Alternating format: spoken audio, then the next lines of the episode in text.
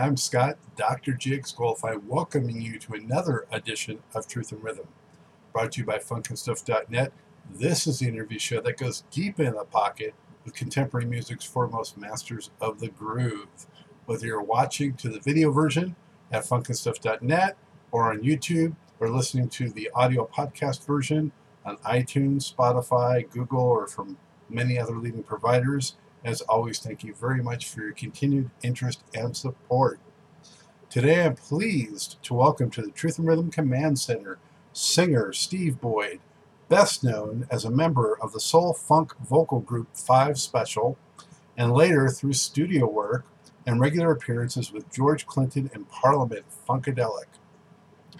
Five Special dropped three albums from 1979 to 1981 that included slamming tracks like Why Leave Us Alone, which was a top 10 R&B smash, Jam, Let's Take It to the Streets, Choosing You for Me, Your Body Heat, and Loveathon, as well as smooth ballads like You're Something Special and Spread Love All Over the World. In addition to touring extensively with P-Funk as a lead and background vocalist through the years, Boyd has appeared in albums such as the Red Hot Chili Peppers Clinton produced Freaky Styley, Clinton's own R&B Skeletons in the Closet, the P-Funk All-Stars, Dope Dogs, and the awesome power of a fully operational mothership. Last year's A Cosmic Jazz Funk Adventure by Detroit Rising, and recordings by Paul Shaffer, Amp Fiddler, and Kendra Foster, among others. So stay tuned. Steve is coming right up. Yeah, I'm here with Steve Boyd, the one and only. Thanks for joining me, Steve. Where are you today? I'm in the studio right now over in North Hollywood, California. Okay, is that where you uh, stay nowadays, or are you still in the Detroit area? Well, I'm living in um, Canoga Park. I stay over here in Los Angeles in Canoga Park. And the studio is in North Hollywood, so this is my hood now. Yeah. So I know you're from the Detroit area. How long have you been on the West Coast? I've been on the West Coast uh, now for about six or seven years, but on and off about over 10 years you you and I kind of flipped because I was born and raised in Southern California, but about 10 years ago I moved out here to North Carolina. Nice. You down there in Kakalaki. My mother lives in South Carolina in Florence. Okay. I'm in Charlotte. Oh, y'all close. Nice. I knew I could feel some of that Boyd funk nearby. Yeah, she down there chilling. Um, what I think Myrtle Beach is the only thing that's separating y'all. Yeah, not too far, not too far. Charlotte is really close. One time I caught an Uber from Charlotte to Florence. From, yep. from Charlotte, North Carolina to uh, uh, Florence, South Carolina. That must have been expensive Uber though it was like it, it was like a hundred and something. You know, it wasn't that bad. That's a good day for an Uber driver, though. Anything to go see my mom. No expense. I spare no expense. That's great. Well, I'm glad to hear she's still around, Steve. Yeah.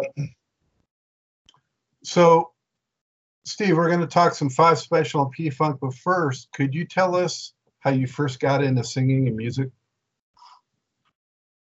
How I first got into singing, well, being I was to think back at it, I I asked myself that question too. How did I get myself into this mess? but uh, I think that the only thing I could come up with is that I was like born into it. Basically, I couldn't it would have been hard for me to escape it. I mean, I tried. Like, I was a boxer. I fought. Like when I was younger, I was in the Golden Gloves and was I when I stopped boxing, I was undefeated with one tie. So I was like pretty good at that. And they had other plans for me by the only thing we ever done in Detroit was make cars and stars.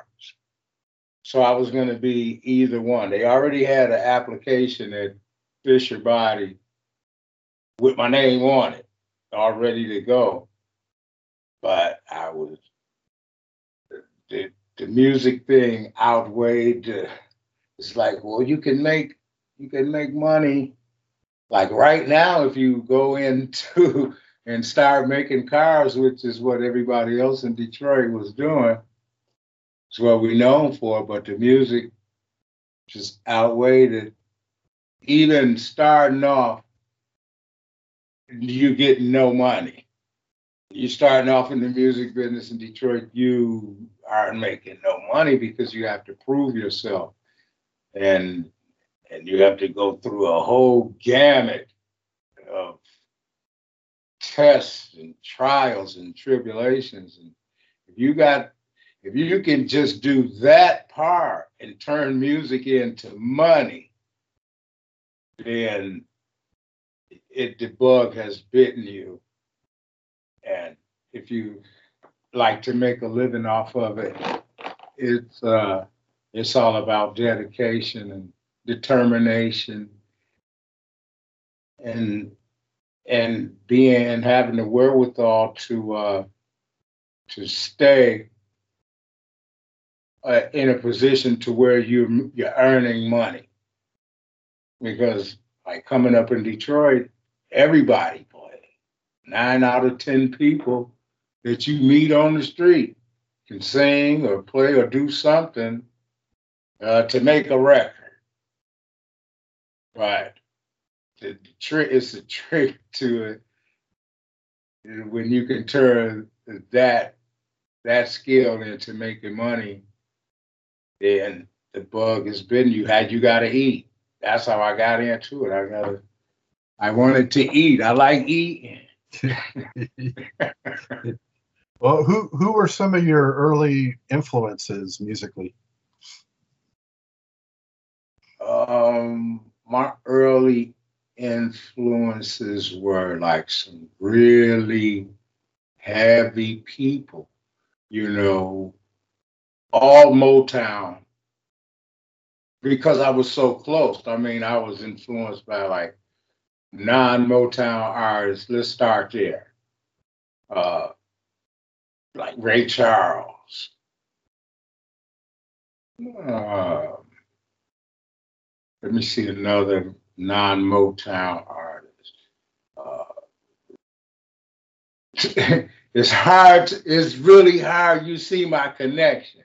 It's so so strong and with with with the um, Detroit scene, the whole Detroit music scene, and the, by the Detroit music scene being so powerful and so and, well, J- James Brown was at Motown. Okay, James Brown. Okay, help me out here. James Brown definitely big influence to me. Uh, like I say, Ray Charles, and then the rest. I don't know. Would probably just have to be all Motown art because I got the chance. It, living in Motown, you'll see Stevie Wonder. You'll see Marvin Gaye. I've been to his house. You'll see the Spinners, all the Temps. You'll see uh, Mary Wilson. You know, you'll see all of these artists like in everyday activities, in the street, at the store, going to the studio, coming from the studio, at your friend's house, over at your auntie house so we got it a big super dose of it all the time. Well, what what got you going before you became hooked up with Five Special? What was your experience before that? Um, Well, I sang only in church. So I had like a, yeah, I was, you know, a pretty, you know, guy, you know, that knew about the streets and all of that. But my daily routines, like I said, I was a boxer. I was, so that was pretty constructed. And then singing in church, I only sang in church. Uh, until I found out. it, I only sang in church, and we would I would sing, you know, willingly. I knew that was my job to sing in church, but I didn't know that I was getting paid all the time, and they wasn't telling me. It was like, well, my my fee would automatically was automatically get and donated to the church. Right. So I was like, wow, you can get paid for this. And I entered a talent show and won it right off. I was like, wow. I was like, well, I didn't say, and I'm not going to say that word, but I got out of the church immediately and started singing where I could like earn money and win money very easily. So that is a no. That was a no brainer. So were you? Were, were you all the time for the free? And the church was actually earning money for me singing. I was like, ah, well, that's that's no good. Well, singing I'm, for the singing for the Lord myself.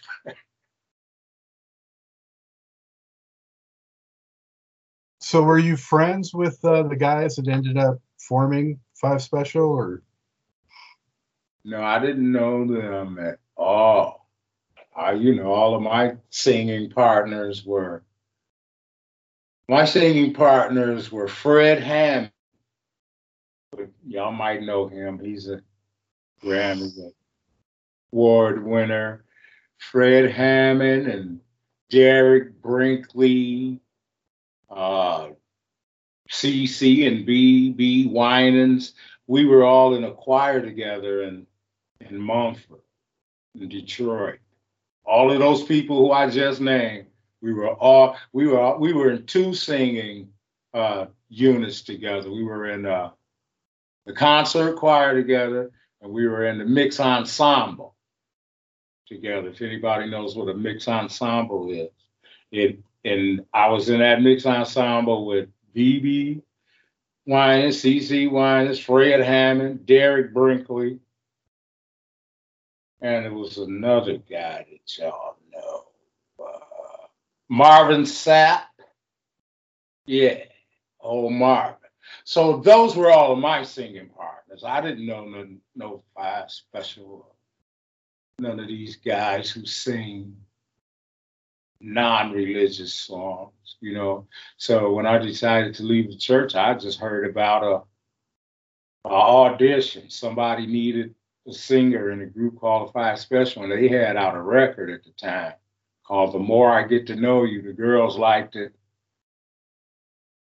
this song called uh, it when I sit around all day just picking petals off of daisies. And when I'm not doing that, I just sit around starry eyed crazy, thinking about the way you look and then Mike said, The way you smile.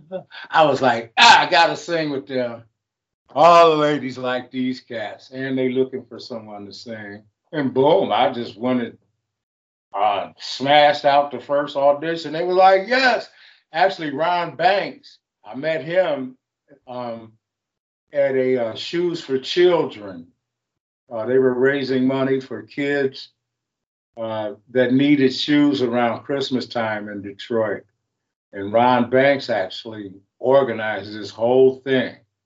And they had uh, they would have a celebrity basketball game at the U of D, University of Detroit, every year to raise money for kids who who needed shoes and and they would give them out for Christmas and he would uh, organize this and have all the Detroit singing groups and groups from other places come out and play basketball to raise money. And I went to the game. I paid to get in to watch all the celebrities play, and they had an after party uh, for that game. It was at a bar called Joe Strader. I think Joe Straders were Joe Strader played for the Pistons, the Detroit Pistons, or either the Tigers.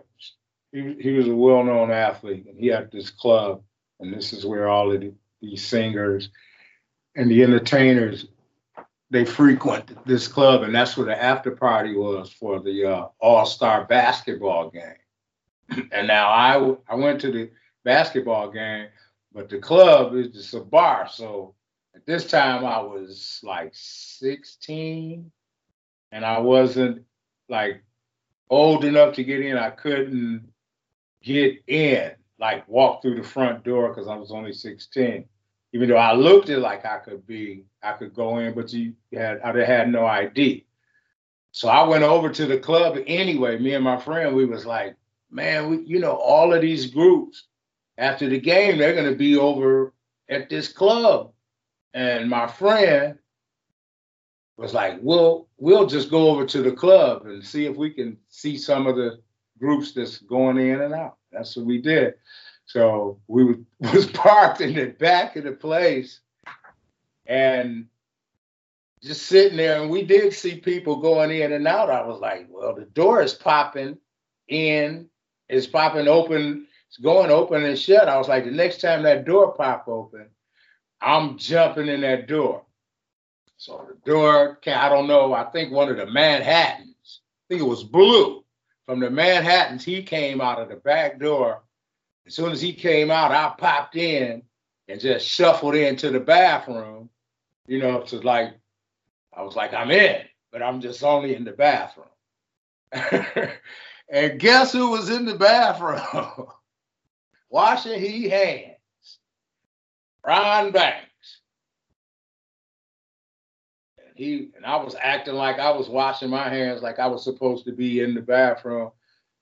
And Ron Banks, he looked at me. He was like, he was like, "What you doing in here, young blood?" I was like, I was like, and I came out with the story. I just came out with it. I was like, "Hey, man," I was like, "I heard that your little brother's group, the Five Special, they looking for a replacement." Um, for somebody to sing in the group, they missing a member. I was like, I want to try out. And he was like, man, get out of here. He was like, you ain't even supposed to be in the club. I was like, I still want to try out for the group. He was like, sing something right now.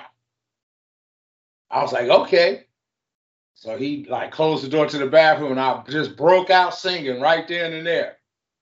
Then he was like, he was like, holy shit. And then like it was a payphone right outside the uh right outside the bathroom he went to the payphone and he called his mom's house, which is where Bryant Banks lived, was living at the time with his mom. He called his mama house. He was like, and I heard him over talk, over talking on the on the telephone. He was like, "Ma," he was like, "Put Brian on the phone." And I heard her say, "Brian," she's like, "Your brother Ronnie want to talk to you."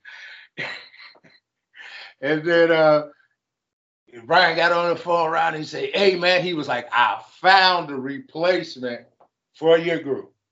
He told Brian right then and there. I found a replacement for your group right there. He was like, and then he turned to me, he was like, Hey man, sing something for my brother right now on the phone. And I sung again the same thing that I repeat what I had just sung for Ryan to Brian through the phone. And then Brian was like, Well, let me speak to him he was, I was like, hey man, he was like, man, my name is Brian. Um, I'm gonna organize a rehearsal for tomorrow. Can you be at rehearsal tomorrow? And then that's the rest is history. I went to rehearsal. I walked to rehearsal from my house, from my mama house, over to Greg Finley's house. That's where they was having rehearsal. And I went over there. He was like, "You in?" Like, "Can you get a suit?" They didn't even have enough money to buy me a suit. My grandmother had to buy. My grandmother bought my first uniform for the five special. So that was like 1978 or 77. That was 77, Yeah. 78. Then by 79, the record was out. Why leave us alone? Yeah. So you mentioned another record which I had never heard before. I, I first, you know, heard "Why Leave Us Alone" was the first thing I ever heard by Five Special. Um, in '79. There was two records before Why Leave Us Alone. That one I sung to you um, previously, and it was one after that called "Let's Stop Making Small Talk," which was a uh, it went up the charts. It was a loco. Yeah, did real good around Detroit. Yeah. So Ron Banks, of course, famously of the Dramatics. Were you a fan of the Dramatics at all, or not so much? Oh yeah, I was a super fan of the Dramatics. Super fan of the Dramatics, just like everybody else was in Detroit who was, you know, into singing, into singing and performing and R and B. The Dramatics were on top they had actually taken over the Temptations. In in Detroit, well, it's a line that's drawn in Detroit on that. it is a whole big argument and discussion on, you know, who was the the best group, and it's between the Temptations and the Dramatics. Yeah, well, it's hard to pick between them for sure. So, what was it like for you when you actually got into a studio and started, you know, rubbing your elbows with professional music makers?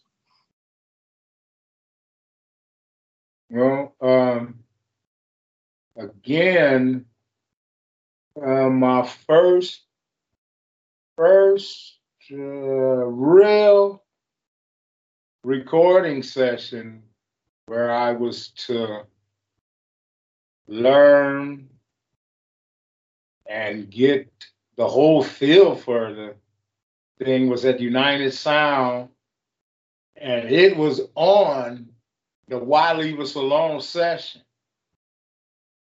It was on the Why Leave Us Alone session. We did uh, the background vocals first which back then you would rehearse a song like a lot before you ever even got a chance to go into the studio to record it. So we had the song down pat. So we put the background vocals down and uh, with the five special, uh, everybody sung lead. So we had to, everybody had to get their lead parts on too. So it came my turn to do my lead part, and it was like, okay, come on out, Steve, do your part. So I went out, put the headphones on, they rolled the tape, they rolled the tape. Here comes the part. I got the part. I got this, I got this. The part came, boom. I sung it and I'm looking in the I'm looking in the uh, booth. I can see through the window, and you can see everybody's reaction. And I start seeing people they holding their head down. And Ron Banks, he was the producer. Then he starts flagging me in. He starts the, this motion right here, and I said, "Damn!" I, I was like, "I'm fired after the first thing." And uh, so I'm I'm still on the mic, like just like this. I'm on. I'm still like, but hey, I'm like, give me another shot. I was like, I, I, was just warming up, man. I was like, come on, come on, come on. And they was like, everybody was like doing like, get in here.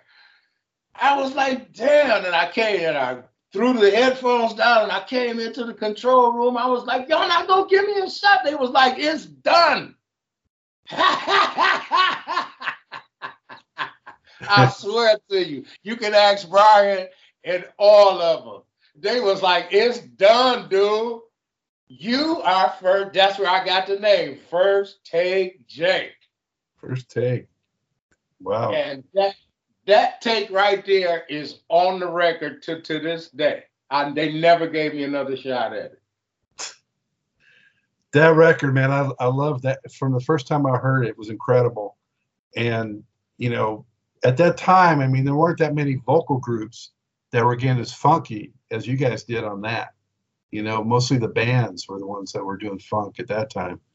Um, are you the one doing the I I I I part on that? I want to That think. would be, that would be Greg Finley. Yeah, well, you all kick butt on that, and I saw Five Special play a show at the Santa Monica Civic. Do you remember? Oh my God. Do you remember that show or doing that tour? I remember that show. I could tell you some things about that show. Yes, I do. we were on the show with Michael Henderson, Heat Wave, and Son. Yeah, I remember he waved to the Human Pyramid in their act. Yeah, I, I, I met Natalie Cole that night.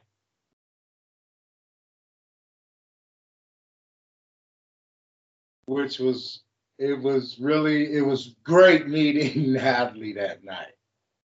I never knew. She was, uh, her and Michael Henderson had some things going on there. she and some kind of way she asked me to go into Michael's dressing room to get him out. He didn't want to come out or something. I I was I was young in the business. I don't know what's going on. All I know is Natalie Cole is asking me to go into the room and get Michael. Were you the youngest member of Five Special? Yes, I was the baby of the bunch. Mm-hmm. I wasn't old enough to, to be singing in all of the clubs we were singing in. Henry's Palace is, was a, a famous, very famous club that all R&B acts played in Detroit. And we played there like a lot. We played there a lot. That was where we did most of our shows before we um, prepared to go on the road, before we go on tour. And I had been singing at Henry's Palace. When I got in the group, I was when I when I joined Five Special, I was 16. I was 16, and then the Five Special had the record out, so they were playing in in clubs like I say, Henry's, Palace, Ethel's Cocktail Lounge, Mozambique, 20 grand. And I was 16, but didn't know, you know, once I put on a suit and started singing, don't nobody know that I'm underage. But at Henry's Palace, we used to play there. Matter of fact, let me show you something. I just got this. I just got this printed out. Somebody sent this to me. You see it? Yeah, I see Five Special right in the middle, Henry's Palace. March 5 and 6. Does it have the year on it too? Yeah. So we used to we used to play these at this club all the time. And this is when when I was like 16, 17, still not old enough, you know, legally to be in the in the club. And but no one knew the better. None of the club owners knew. But uh, we at, at Henry's At Henry's, we used to play a matinee, so that's like three shows a day on Sunday. On Sunday, we playing three shows. We play a matinee at six o'clock, where like what like elderly people would come and kids. They would let kids come in, you know, for this matinee. And my grandmother came to this one Sunday, and she was friends or somehow that knew somebody that knew the club owner's wife.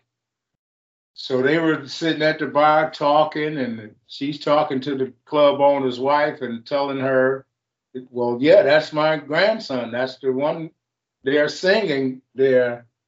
They got that record out, and that's my baby, and he's he's 16. Blowing your cover. she told the club owner's wife. He came into the dressing room before the next set. He came and he busted into the dressing room before the next set, and he told us he was like, he was like, he pointed at me, he was like, you. He was like, how come y'all, he said the group, he blessed the group, how come y'all didn't tell me he was underage. He was singing in here all of this time, and y'all didn't tell me. He was like, well, he can sing in here, but he can't come out of the dressing room ever.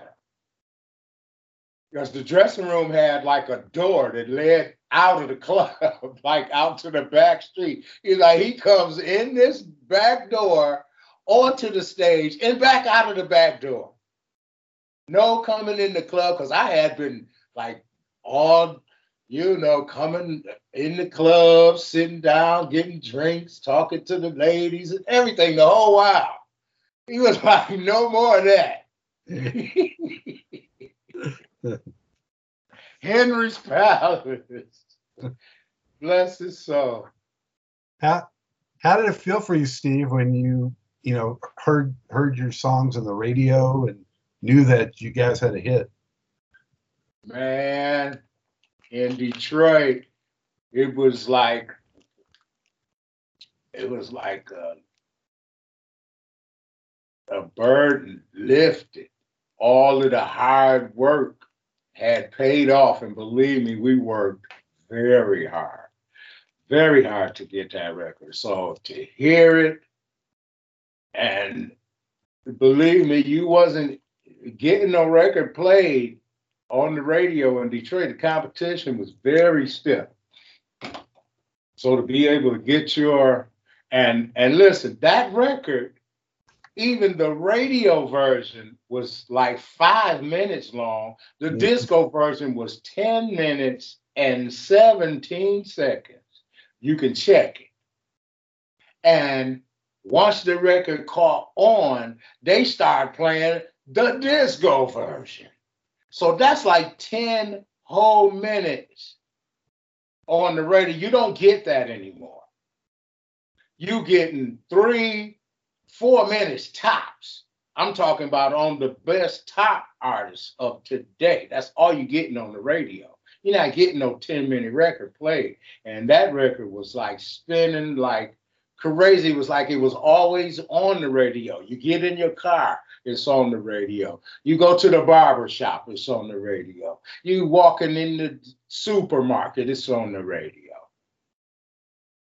And so that was like we we felt like a, a good gratification from that. It was like so instant, you know, from like not having nobody knowing who we were to everybody knowing who we were.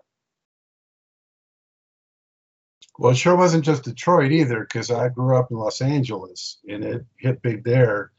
And, you know, that year 79, I think that was probably the longest track that they were playing on the radio other than Knee Deep by Funkadelic, which was like 15 minutes. But yeah, it was a nice long track. Yeah, and it, it, it would keep you going too. We well, really, few... what was really cool about it, Steve, too, was that it has a long music intro. you know, it like builds up the track for like a minute at least before you guys start coming in with your vocals. Mm-hmm. Uh, those string arrangements were done by uh, Wayne Henderson and Don Mizell. Mm. Don Mizell did great stuff with LTD. And Rick Gianatos did the disco mix, who did the disco mix for Donna Summer. Wow, you guys had some heavy hitters on that first record. And then yeah, and we were blessed to be able to be around those type of people. But as I see going through my career, when you when your talent is at a certain level, you draw that level of talent to you. So it's it's a bless it's a blessing, but to be dedicated, you have to the dedication and the determination has, has got to be there to want to be, you know, that good or even want to be around people that that's that good. Or to the to the point to where you deserve to even be working with people who are that good. Well, the next year you came back with an even funkier track. Jam Let's Take It to the Streets. With uh, now that is not Bernie Worrell playing keyboard on, it, is it? Because I mean, it sounds so much like Bernie. That certainly is Bernie Worrell playing keyboards on there. I sat there in United Sound, just like I'm sitting right here in the studio right now, and I watched Bernie bang it out. That's okay, because he didn't get credited, but I mean, I was like, man, that's got to be Bernie. It was some type of thing going on with Armand and George and some some type of little unsaid rule at that time where Bernie uh, was all right with not being credited. But, and also that is the Horny Horns. That's Fred Wesley and Maceo on there too.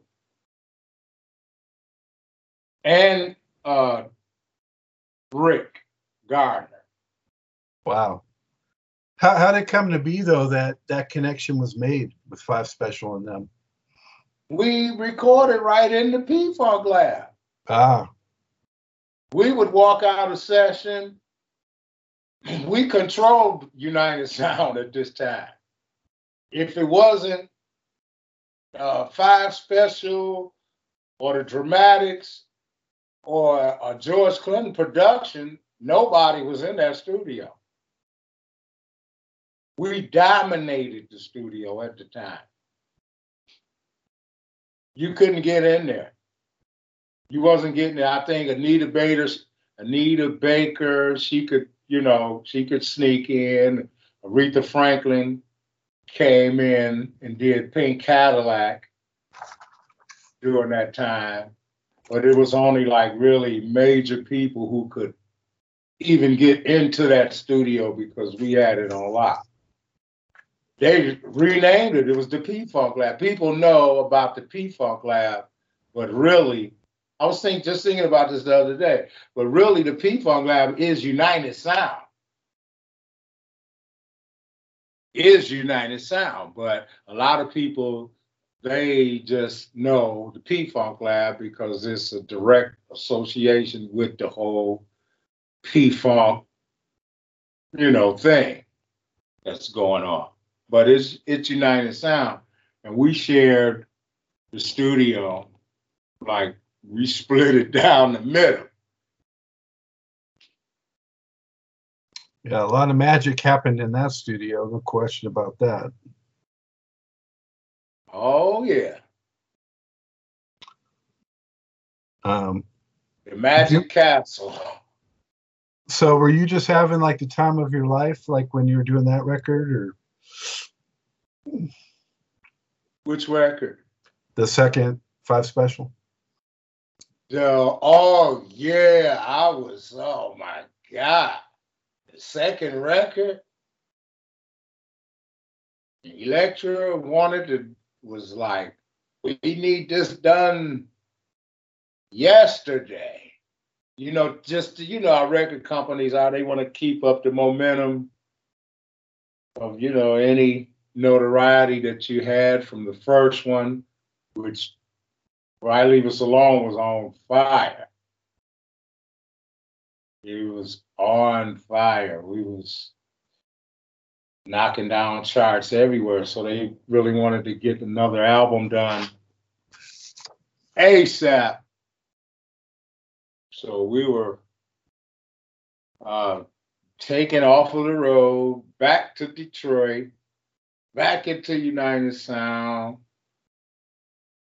And George them was there as usual, pumping out the funk. And um, that's, you know, that was the connection. I mean, it's a no brainer with Bernie and the horny horns were already sitting there. so now we got to do a record right quick. It's like we not putting them out of the studio and like, hey, we got to do our album. Y'all got to get out of the way. It's like, no, we got to do our album, and y'all come. Don't go nowhere. Stay right there. As a matter of fact.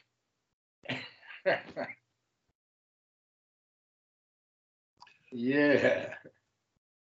At, at that time, the late '70s, early '80s, Steve, for vocal groups, R&B vocal groups, they were either going disco or they were kind of mellow. There wasn't really much funk, like I said before. So you had like the older groups, like Dramatics and O'Jays, were doing just kind of more like R&B stuff, and the younger ones, like an Enchantment, they were doing kind of mellower stuff. What was it you think that made Five Special want to do more funk than probably any of the other R&B vocal groups at that time? Because funk was happening and we sitting right in the P-Funk lab, right? We live basically in the P-Funk lab. Now, Why Leave Us Alone actually earned us a uh, what is the Billboard? We won a Billboard award that year, 1979. Uh, you can research that. Who won the for the best disco record that year was Five Special. So by the industry, uh, Billboard, we were like casted into disco and won the best for the best disco record which you might ask how does that happen? How does an r&b group from detroit win the best disco record of 1979 which is all just like a it's just like a, a fan through and then the next album that we put out the single is a funk record that has Parliament Funkadelic on the record. By the way, Parliament Funkadelic is on Why Leave Us Alone too. If you listen closely to that clap track, the clap track on Why Leave Us Alone is done by Peanut, Clip, uh, Dar Silver, George Clinton, and Sheila Horn and Ron Ford. That's who's doing the hand clap track on Why Leave Us Alone. Mm. So back, forward back to the second album. Um, we got Bernie and the Horny Horns featured on this new record, so it's not going to sound like a disco record, which we just won for the best disco record the year previous. So we got this funk record out here, which was we was feeling it. We was feeling it. The group was feeling it. We was actually so honored just to have these guys on our record, and we coming out with this record, and this we gonna be funky, and we kind of just set the disco thing like aside, like in the, the industry is like, what guys, you're the you're the best disco record of of last year, and now you throw out a a funk record, and we was happy to do it, but the industry is like, well, just put us in that category, and like that's what you do, and we wasn't, they wasn't really trying to hear that jam. Let's take it to the street. Funk, the record was funky as all get out. The the way we, the first sign that they let us know that they really wasn't feeling it. The hook was uh, jam. He said, "It said jam. Let's take it. Jam, you mothers. Jam, you mothers. Let's take it to the streets. Everybody, jam, you mothers."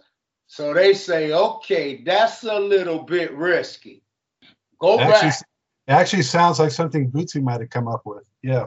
Look what happened. They say, y'all go back into the studio and say jam. They was like, yeah, it's a hell of a record, and the the funk association, we can play, we can some kind of way spin that.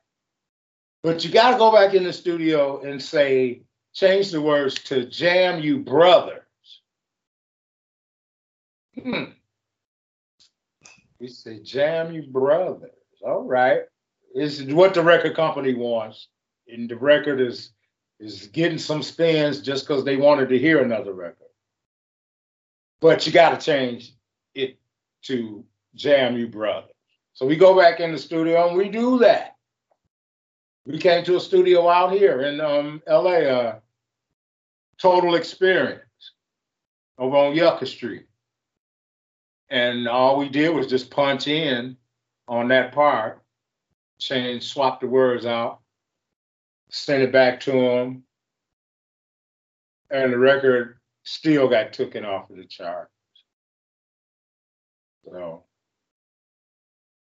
we would. Um, it, it turns out that maybe going with the funk sound as a second, you know, off of the second album, probably wasn't the best uh, way to market Five Special by them already being casted into the industry, casting us into this disco market, which received the record, you know, greatly.